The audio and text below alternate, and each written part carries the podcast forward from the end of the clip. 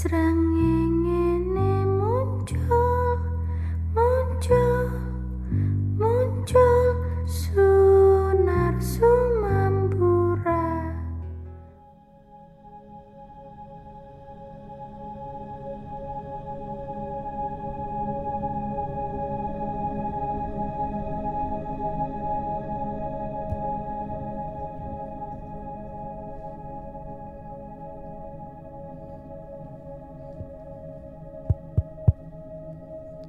Assalamualaikum warahmatullahi wabarakatuh.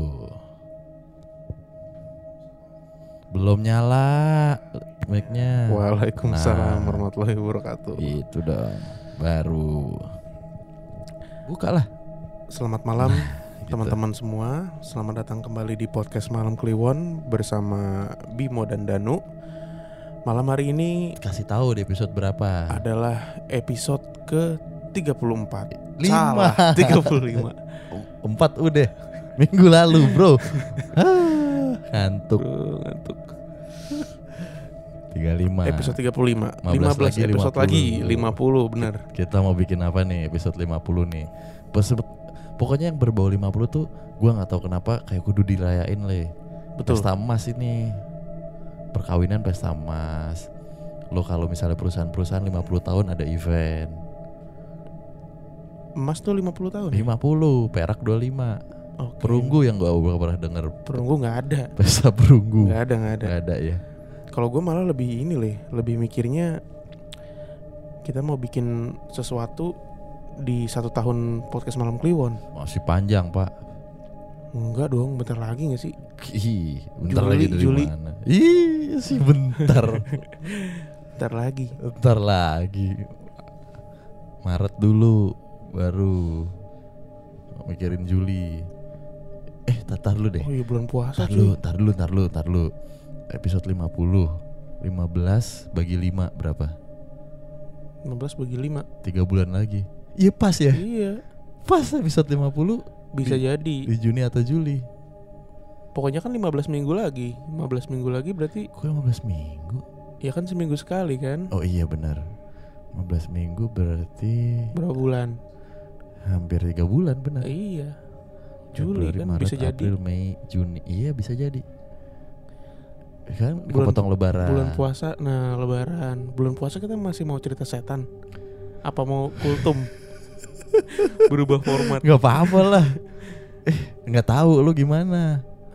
Gak apa-apa sih kalau Buka dulu baru cerita biasanya gitu. Ngabuburit. Iya, ngebuburait. Enggak, kita kita bikin kita bikin yang beda. Ngabuburor. Ngabuburit Hmm. horor. Tayangnya sore berarti. Iya.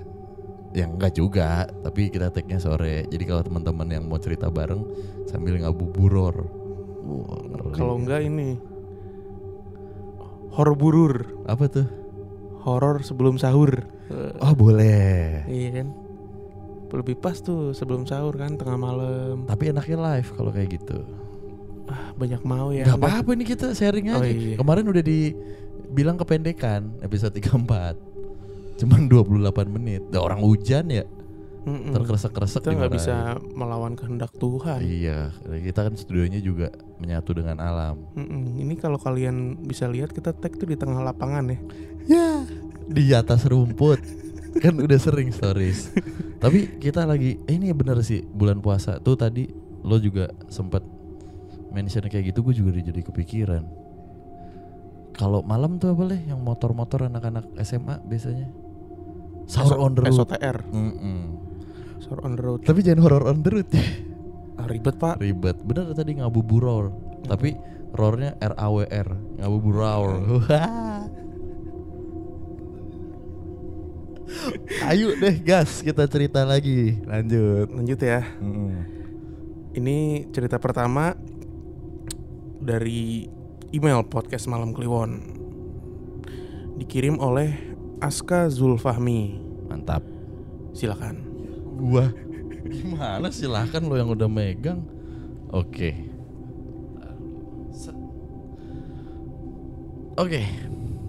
Cerita ini terjadi sewaktu awal-awal gue kuliah, kira-kira sekitar Desember tahun 2012.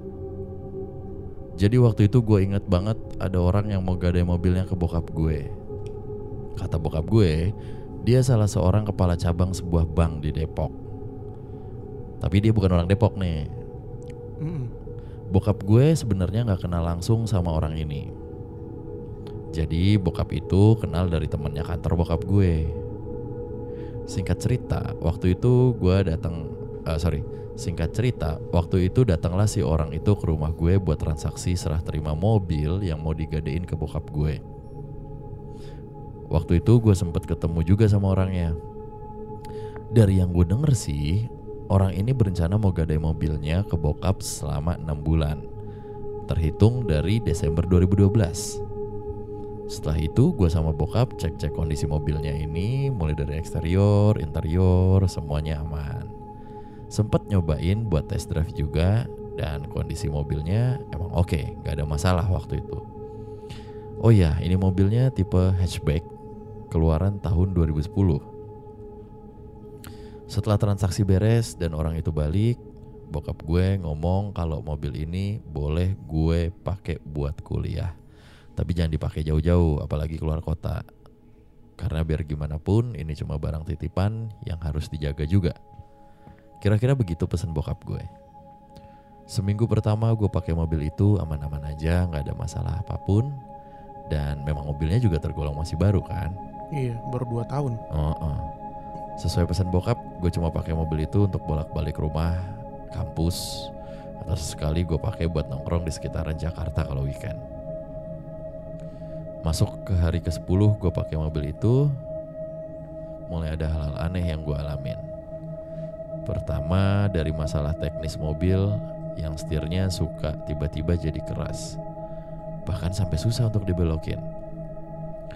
Gue lapor ke bokap soal masalah setir mobil ini. Dan bokap gue langsung suruh cek ke mekanik langganan bokap.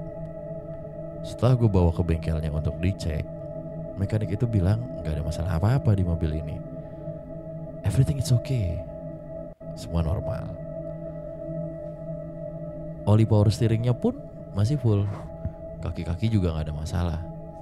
Sampai gue minta untuk spuring dan balancing ulang. Tapi kata mekanik gue, sorry, tapi kata mekanik bokap, gue nggak perlu karena mobilnya nggak kenapa-napa. Gitu, jadi kata mekanik bokap gue itu maksudnya bokap dia ya. Sorry sorry. Oke, gue mulai ngerasa aneh nih di sini nih. Akhirnya gue bawa balik lagi deh mobilnya. Dan gue putusin untuk nggak pakai mobil itu dulu untuk sementara waktu. Keanehan berikutnya, setelah tiga hari nggak keluar rumah, hari itu gue mau nyoba bawa mobil itu keluar lagi. Posisi mobil saat itu dalam garasi. Dan pas gue buka kain penutup mobil, gue kaget dan bingung ngelihat kondisi kaca mobil kebuka semua empat-empatnya. Padahal beberapa hari ini mobil nggak ada yang pakai. Dan secara logika, nggak mungkin mobil kacanya bisa kebuka dalam kondisi mobil mati. Mm-mm. Oke lah, gue coba berpikir positif, mungkin ada koslet di kelistrikannya. Ya, tanpa pikir macam-macam lagi, akhirnya gue bawa mobil ini ke bengkel untuk dicek. Dan yang gue dapetin jawaban dari mekanik tetap sama seperti sebelumnya. Kondisi mobil normal termasuk kelistrikannya. Gue makin bingung dengan kondisi mobil ini. Sebenarnya ada apa ya? Makin hari makin ada aja yang aneh sama mobil ini. Sampai akhirnya hal yang benar-benar gak pernah gue bayangin kejadian. Waktu itu gue baru balik acara kampus yang kebetulan kelarnya itu malam sekitar jam 10. Dan akhirnya jam 10 malam itu gue balik dari kampus menuju rumah. Posisi gue nyetir sendirian. Lagi enak-enak nikmatin jalan yang kondisinya juga udah sepi sambil dengerin musik. Tiba-tiba pas gue mau oper gigi, gue pegang kan tuas persnelingnya. Ternyata bukan tuas persneling yang gue pegang, tapi gue kayak megang tangan orang. Iya, tangan orang. Gue yakin banget itu rasanya gue megang tangan yang entah tangan siapa atau tangan dari mana. Karena gue lagi sendirian, refleks gue langsung nurunin kecepatan dan nepi. Kebetulan pas banget ada pom bensin dan gue berhenti di pom itu. Tanpa pikir panjang, gue langsung keluar dari mobil dan ke toilet pom bensin buat cuci muka, ngilangin shock dan nenangin diri. Mungkin tadi gue lagi halu karena kecapean. Entahlah, tapi rasanya benar-benar nyata gue megang tangan orang. Belum selesai sampai di situ. Pas gue balik dari toilet pom menuju mobil gue yang sebelumnya gue parkir, persis sebelum gue mau buka pintu mobil, gue dikagetin dengan sosok telapak tangan yang tiba-tiba muncul dengan posisi nempel ke kaca dari bagian dalam mobil. Tanpa aba-aba gue langsung kabur ninggalin mobil. Karena ngeri, akhirnya gue putusin nelpon teman gue dan minta jemput. Ngeri rasanya kalau lanjutin perjalanan balik dengan kondisi kayak gitu. Dan mobil itu akhirnya gue tinggal di pom bensin dan gue ambil besok siangnya bareng teman gue. Sebenarnya ada beberapa kejadian lagi yang berhubungan sama mobil itu. Mungkin nanti akan gue ceritain kelanjutannya di lain kesempatan. Untuk sekarang segini dulu yang bisa gue ceritain. Thank you kalau sekiranya cerita ini bisa dibacain di podcast Malam Kliwon. Ow. Megang tangan. Gue sepanjang cerita ini tiga kali merinding Bim. Pertama, Pas dia megang tangan tuh. mm, Oh enggak, yang pertama tuh pas ini, yang pas kacanya kaca ternyata kebuka. oh, Iya, kebuka itu gue juga tuh. Anjir, aneh banget kalau udah power window kan akinya harus nyala ya. Gue tadi mikirnya oh mungkin konslet gitu. Eh tapi Mm-mm. dia juga bilangnya begitu. Dia pikir itu konslet kan? Heeh. Dicek ke mekanik masih sama tuh. Nggak ada problem apa-apa kan di ada. mobil. Heeh. Semuanya aman. Aman.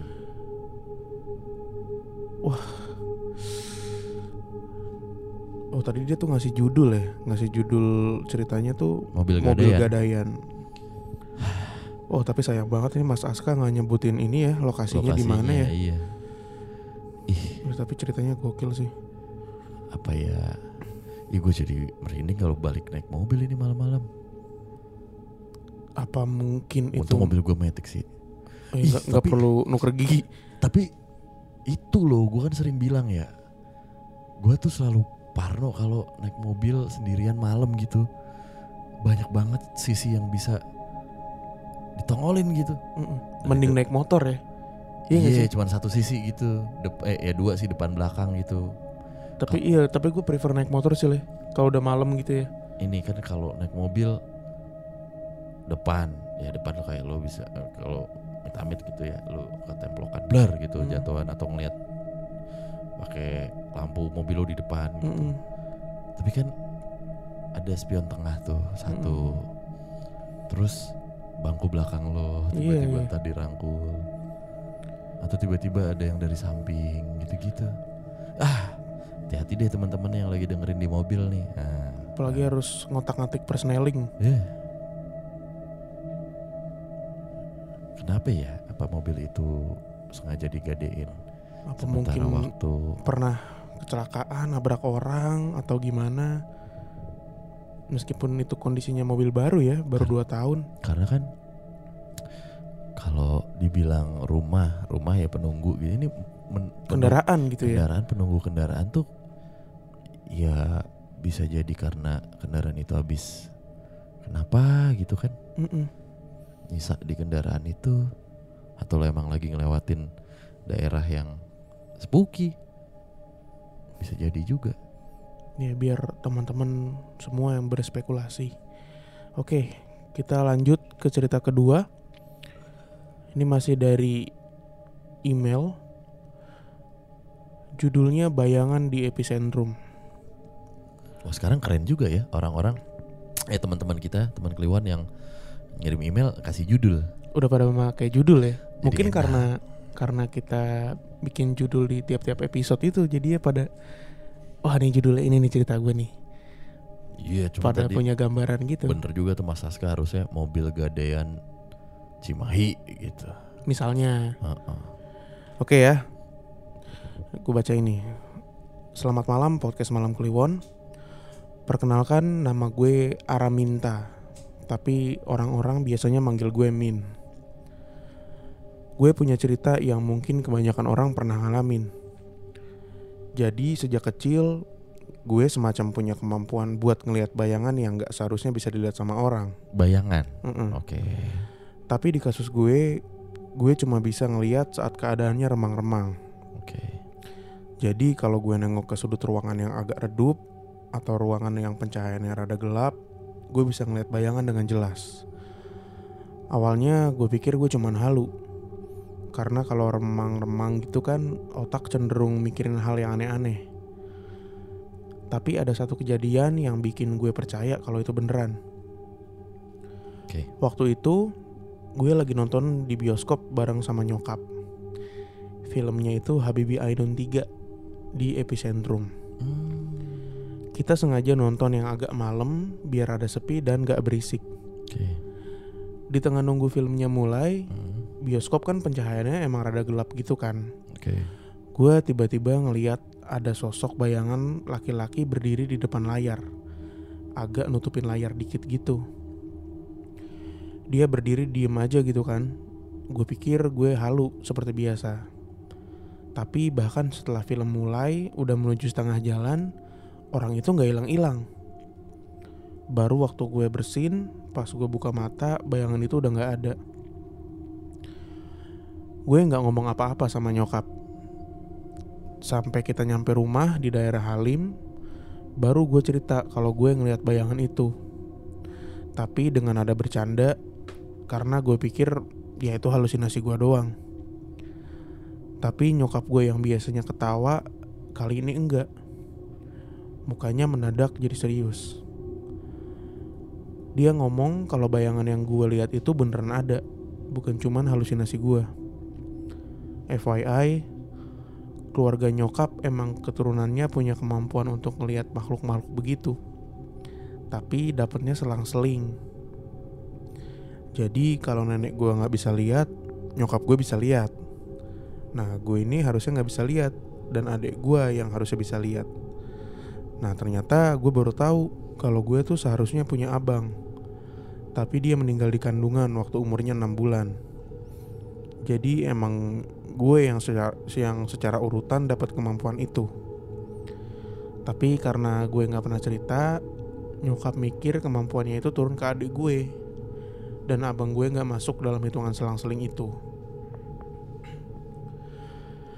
Dia bilang bayangan yang gue lihat itu sosok cowok dengan penampilan baju putih, kaos yang compang-camping penuh darah sama tanah pakai celana pendek hitam dan bawa cangkul. Katanya nyokap, mungkin dia arwah petani yang dulu pernah tinggal di daerah sana. Tapi dia nggak terlalu yakin juga. Jadi selama ini gue nggak halusinasi. Dan nyokap setelah tahu itu, nyokap bilang kalau di rumah gue sebenarnya banyak penunggunya. Tapi karena rumah gue terang benderang, gue nggak pernah lihat mereka ada. Mungkin sekelebat pernah ngerasa merinding, cuma gue gak terlalu mikirin. Karena gue penasaran, gue nanya siapa aja penunggu di rumah. Nyokap gak cerita semuanya. Cuma ngomong kalau di kamar gue tuh ada satu noni Belanda bunuh diri yang rumahnya dulu di rumah gue sekarang. Cuma udah digusur waktu kakek buyut gue beli tanahnya. Oh. Dan ada satu bekantan hitam yang katanya emang dikirim buat ngejagain gue. Jujur gue gak pernah ngeliat mereka. Tapi setelah diceritain gitu, gue malam itu juga tidur bareng nyokap karena takut tidur sendiri di kamar. Itu aja dulu cerita dari gue. Nanti kalau ada cerita lagi gue kirim email lagi. Sekian.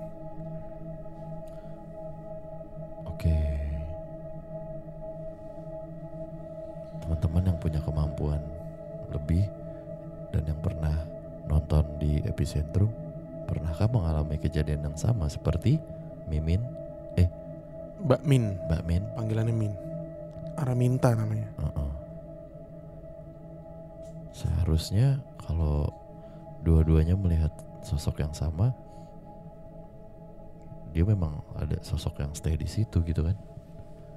Iya, dari bentukannya juga Hmm. lumayan unik lagi kan. Bukan yang sekedar kuntilanak atau pocong atau Iya. genderuwo gitu. Kakek-kakek dengan pacul hitam-hitam. Bioskop loh Ci. Iya. Gila ya. Bayangan tuh maksudnya Siluet doang kali Bim, nggak yang terlalu jelas gitu.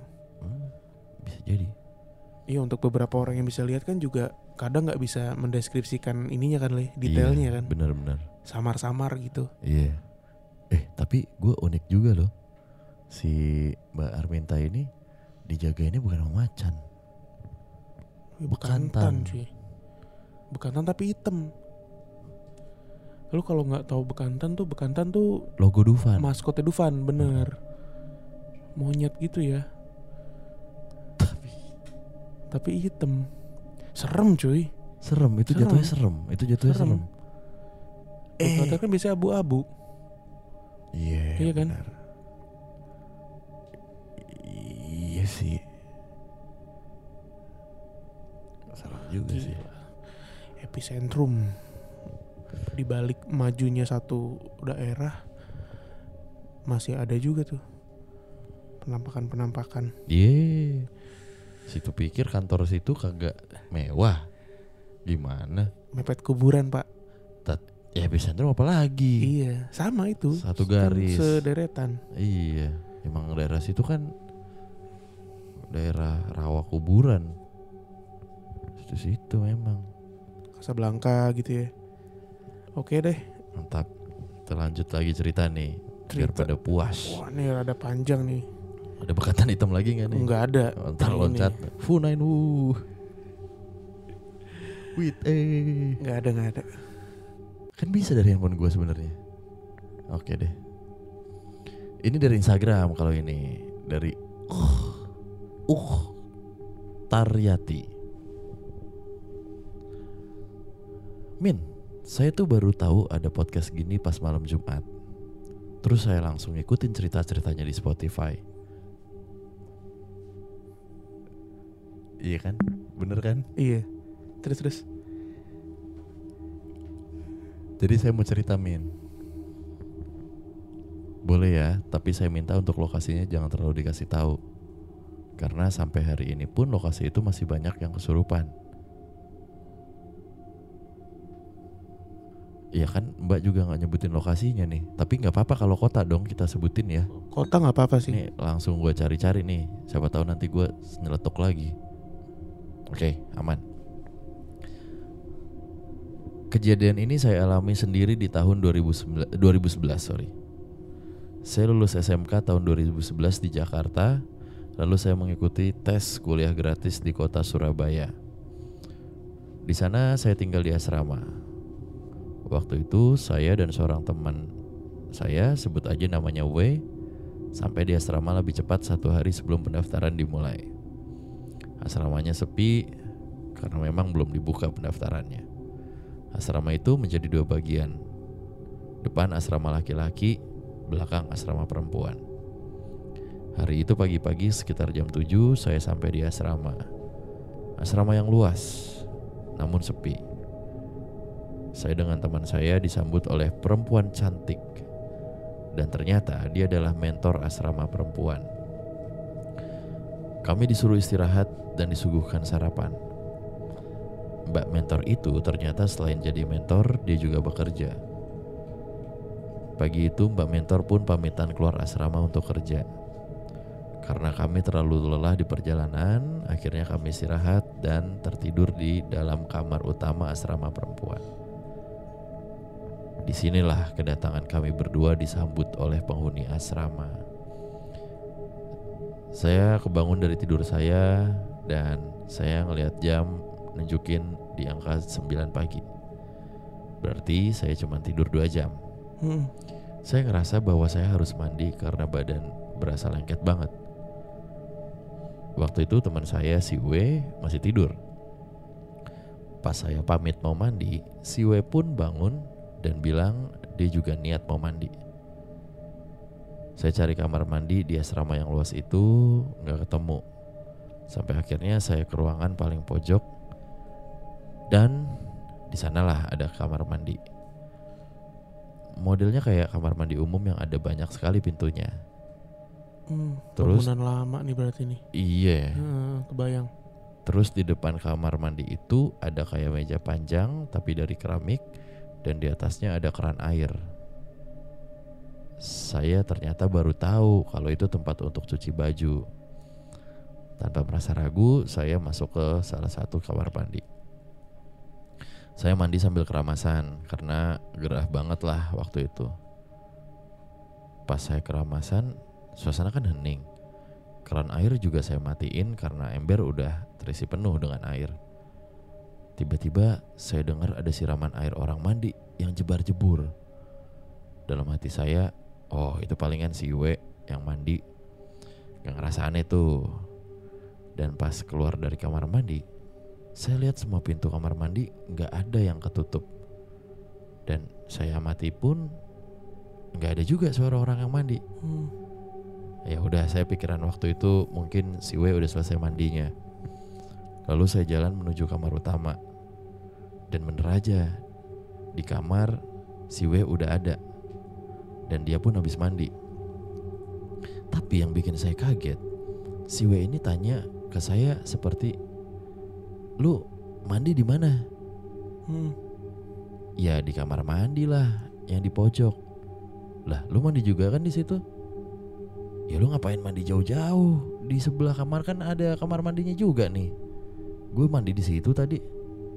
Saya masih heran karena saya sama sekali nggak tahu dan ngelihat ada tulisan yang nempel di tembok kalau di samping kamar itu ada kamar mandinya.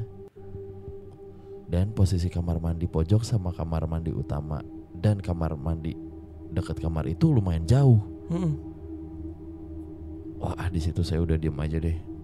Gak cerita sama si W ini Apa yang saya alamin. Karena saya tahu si W itu penakut banget. Dan ternyata perkenalan kami pun gak cuma di situ aja. Pas malam-malam selesai sholat isya Entah kenapa hawanya tuh ngantuk banget Hmm. Hawanya saya gitu ya Iya. Padahal kalau di Jakarta mah bisa melek sampai tengah malam. Ya mungkin karena suasananya sepi jadi ngerasa kayak udah malam banget. Kami tidur berseberangan dengan pintu masuk. Kepala saya menghadap pintu. Sekitaran pintu itu ada jendela. Dan ternyata pas tidur lampu kamar dimatiin sama Mentor. Jadi di dalam kamar cuman ada pantulan lampu dari luar. Waktu itu saya kebangun sekitar jam satuan. Aduh. Saya kebangun karena saya mendengar ada tangisan suara perempuan. Waktu itu kepala saya menghadap ke kanan dan tangisan itu ada di belakang saya. Hmm. Pas saya nengok, saya melihat sosok putih sedang duduk seperti seorang pakai mukena. Cuman posisi dia membelakangi saya. Saya mikir kalau itu adalah Mbak Mentor yang sedang sholat tahajud dan nangis. Tapi kalau sholat itu harusnya madep ke tempat saya tidur. Hmm. Tapi kok ini malah belakangin kiblat? Saya masih penasaran, tapi saya nggak berani nanya. Dan masih saya perhatiin tuh, karena di mana dia duduk itu tuh tempatnya gelap banget. Kamar asrama ini kan luas banget ya, dan Hmm. kamarnya bukan bentuk asrama kayak di TV-TV yang ranjang susun. Kami tidur pakai lantai yang busa. Ah, oh sorry, kami tidur pakai kasur lantai yang busa. Hmm. Tapi anehnya waktu saya perhatiin gitu, dia nangisnya langsung diem. Oh, pas diperhatiin Iya. berhenti nangisnya. Saya coba cari saklar lampu Hmm. dan saya ingat kalau saklar gitu biasanya ada deket pintu. Dan benar saya ngeliat ada saklar lampu. Pas saya lari dan ceklekin saklar, tiba-tiba sosok putih itu hilang. Dan pintu yang tertutup itu tiba-tiba kebuka dan ketutup lagi kayak dibanting. Saya sontak kaget banget. Padahal nggak ada angin kencang sama sekali di situ. Saya pun lari dan mulai bangunin si W. Tapi si W itu kayak nggak dengar dan tetap tidur. Sebisa saya saya bangunin si W. Saya bohong sama W kalau saat itu mau subuh. Dan W pun bangun. Dia lihat jam masih jam satu lewat. Kira dia lanjut tidur. Saya masih duduk dan masih mikirin hal itu. Tiba-tiba Mbak Mentor datang buka pintu pakai mukena warna hijau. Mbak Mentor pun kebingungan ngeliat Hmm. saya gemeteran. Dan ternyata Mbak Mentor sedang di aula untuk sholat tahajud. Dan dengar suara pintu itu yang dibanting-banting tadi, makanya dia segera segera ngecek ke kamar. Hmm. Saya ceritain semuanya ke Mbak Mentor dan Mbak Mentor cuma senyum sambil bilang, "Gak apa-apa, Nduk. Itu tandanya kamu disambut sama penghuni sini." Sekian. Ih, Mbak Mentor teh mana iya disambutnya begitu sih? Kalau saya kan "Ah, Assalamualaikum dah nggak jadi ah, mendingan saya cari kos-kosan. Anjing serem banget sih. Nggak, Serem banget cuy. gue paling anti banget nggak tahu kenapa sama asrama. Lu bayanginnya aja udah spooky men. S- kamar mandi berjejer aja tuh udah representasi kespukian sebuah ruangan. Udahlah kamar mandi lembab berjejer pintunya. Bangunan lama itu udah pasti. Hah? Bangunan lama iya udah pasti. Anjir, gue kebayang si Mbak ini nih detik demi detiknya itu loh leh. Dari dia bangun tidur ngelihat jam jam satu ada yang nangis ya kan? Pas dia nengok ada orang pakai mau kena. Tapi ngebelakangin dia nggak ngadep kiblat. Enggak deh. ya kan? Dia ngelihat nangisnya berhenti tuh. Ini urutannya nih ya. Nangisnya berhenti. Dia lari nyalain saklar. Saklar dinyalain Orangnya nggak ada. orang yang pakai mau kena ini hilang Pintunya dibanting. pintu ngablak. Dak blak anjing. Ih. Di ospek sama makhluk gaib bro. iya padahal belum mulai tuh ya. Dia datangnya terlalu cepet. Wah gila gila gila. Dari tadi gue langsung mikirin kondisi asrama dan gue langsung ngebayangin sih. Gue mencoba ada di sana gitu ya untuk Mm-mm. jadi penonton. Si Mbak ini dan si W ini berarti cuma berdua apa enggak? Kan nggak dijelasin ya? Berdua. Kan Wih, pada belum datang. Jadi di- mereka datang tuh lebih awal kan? Si berani tuh. Hamin satu ibaratnya datangnya. Gue ngebayangin si asramanya ini kayak ya bangunan lama lah ya bangunan lama yang masih pakai kayu-kayu gitu loh pilarnya. Terus luas dan ubinnya tuh bukan bukan keramik kayak gini loh leh. Bukan keramik yang modern gitu loh. Namanya tegel namanya tuh. Tegel ya tegel terus yang apa namanya ukurannya gede-gede gitu loh. Ih kebayang gue baunya tuh bau bangunan gitu tuh kayak rumah mbah gue kayak gitu lah iya tahu tuh. Kayu semua biasa kan Uh-uh. kayu di lama. apa namanya? Di Surabaya ya berarti ya? Heeh. oke cerita barusan menjadi cerita penutup episode ke 35 terima kasih banyak untuk teman Kliwon yang sudah bersedia untuk berbagi cerita ke kami Mm-mm. dan mempercayakan kami untuk membacakan. Betul sekali thank you thank you thank you, thank you. Mm, jangan lupa buat share. yang lain yang mau kirim cerita gampang banget bisa lewat DM atau lewat email Yup. yang tertera di bio kita. Ya. Mohon maaf kalau ada salah-salah kata. Akhir kata Danu pamit. Bi mau pamit juga Selamat malam Kliwon.